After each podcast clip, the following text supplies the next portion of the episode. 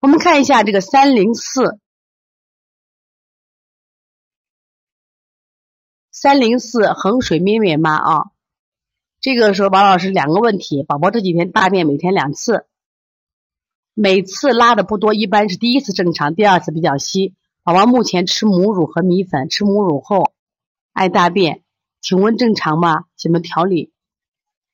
一大便每天两次，宝宝不知道多大了啊？我不知道你多大了，一般这个一岁内的孩子一天拉两回到三回都是可以的啊。吃母乳拉软便也很正常，也很正常。如果拉的是不太臭的话啊，就正常；如果是特别臭的话，你给他消消食，像做做清板门啊，加上补脾，